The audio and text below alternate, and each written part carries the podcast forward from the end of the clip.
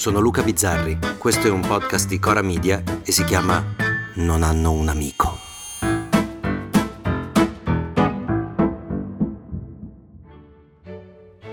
Quando sei colto, ma colto colto, eh, ogni tanto usi quelle parole tedesche impronunciabili che esprimono dei concetti che in italiano hanno bisogno di una frase intera la Schadenfreude, che altro non è che il piacere che si trae dalle sfortune altrui, ma quelli che vogliono proprio fare colpo usano la Weltanschauung, che è una parola che indica la concezione del mondo, con questa qua. Trombi sicuro. Weltanschauung.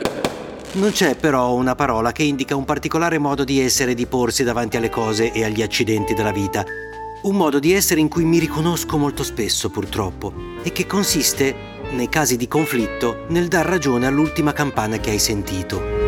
Mi succede nelle piccole cose, per esempio ultimamente le mie serate casalinghe prevedono una cena guardando le vecchie puntate di Un giorno in pretura disponibili su Rai Play. Sì, lo so, è un po' la vita frenetica e senza respiro di noi star dello spettacolo. Mentre guardo questi processi mi faccio un'idea che cambia rispetto a chi sta parlando. Quindi dopo la ringa dell'accusa dico sì sì, è colpevole, ma dopo quella della difesa penso ah no, è innocente.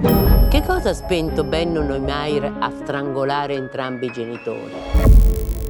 Quindi resto con quella sensazione di innocenza e mi viene il dubbio che se cambiasse l'ordine e parlasse per ultimo il pubblico ministero in un processo, io condannerei tutti.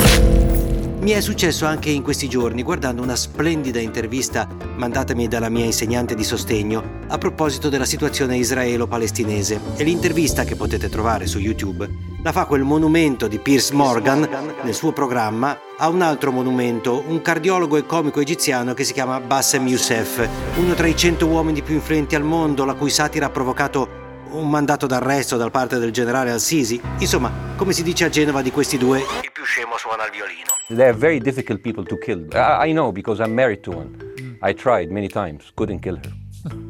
I mean, there's a dark humor there, and I understand why. Because oh, it's not dark humor. I really, I try to get to her every time, but she uses our kids as human shields. I can never take her out. Io ho cominciato a guardare questo dibattito senza avere le idee affatto chiare e diffido da chi le ha troppo sulla situazione che si sta verificando giù in Israele, frutto di un odio che è cresciuto negli anni, frutto di errori e nefandezze che non hanno una sola parte. Però davanti agli orrori dell'attacco di Hamas eh, faccio fatica a non identificarmi con chi era per esempio a quel rave dove sarei potuto essere anch'io, eh, pur sapendo degli orrori e delle difficoltà dei palestinesi che non si identificano con Hamas e che vivono in quel pezzo di terra.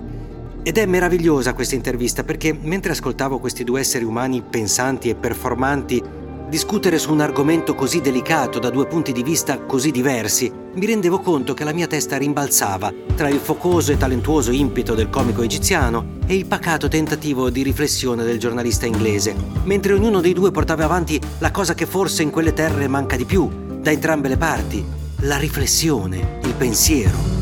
What do you think would be an appropriate response by Israel to what happened? Well, these are years of disproportionate responses of Israel. Right. Did it solve the solution? Did it solve the problem? Did it work before so it will work? What will be the surprise this time? Naturalmente sono uscito dalla visione di questo scontro dialettico molto più confuso di prima, ma la mia è una confusione dettata dall'incapacità concreta di prendere una posizione netta.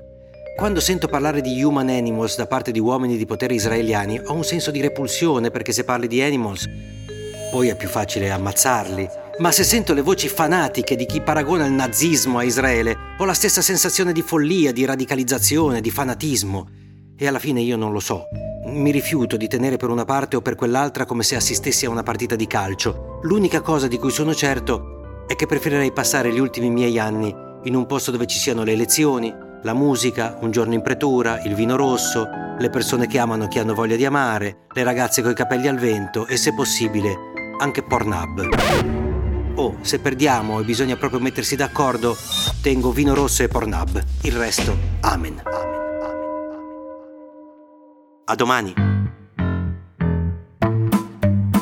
Se volete commentare, se avete idee o suggerimenti per nuove chat di WhatsApp o testimonianze di nuove chat di WhatsApp, potete scriverci a nonanunamico@gmail.com o nonanunamico@coramedia.com. Anche per gli insulti, prendiamo anche quelli.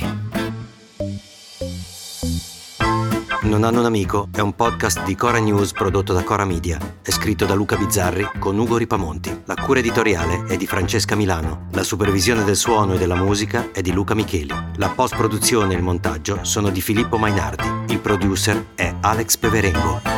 Le fonti dei contributi audio sono indicate nella sinossi.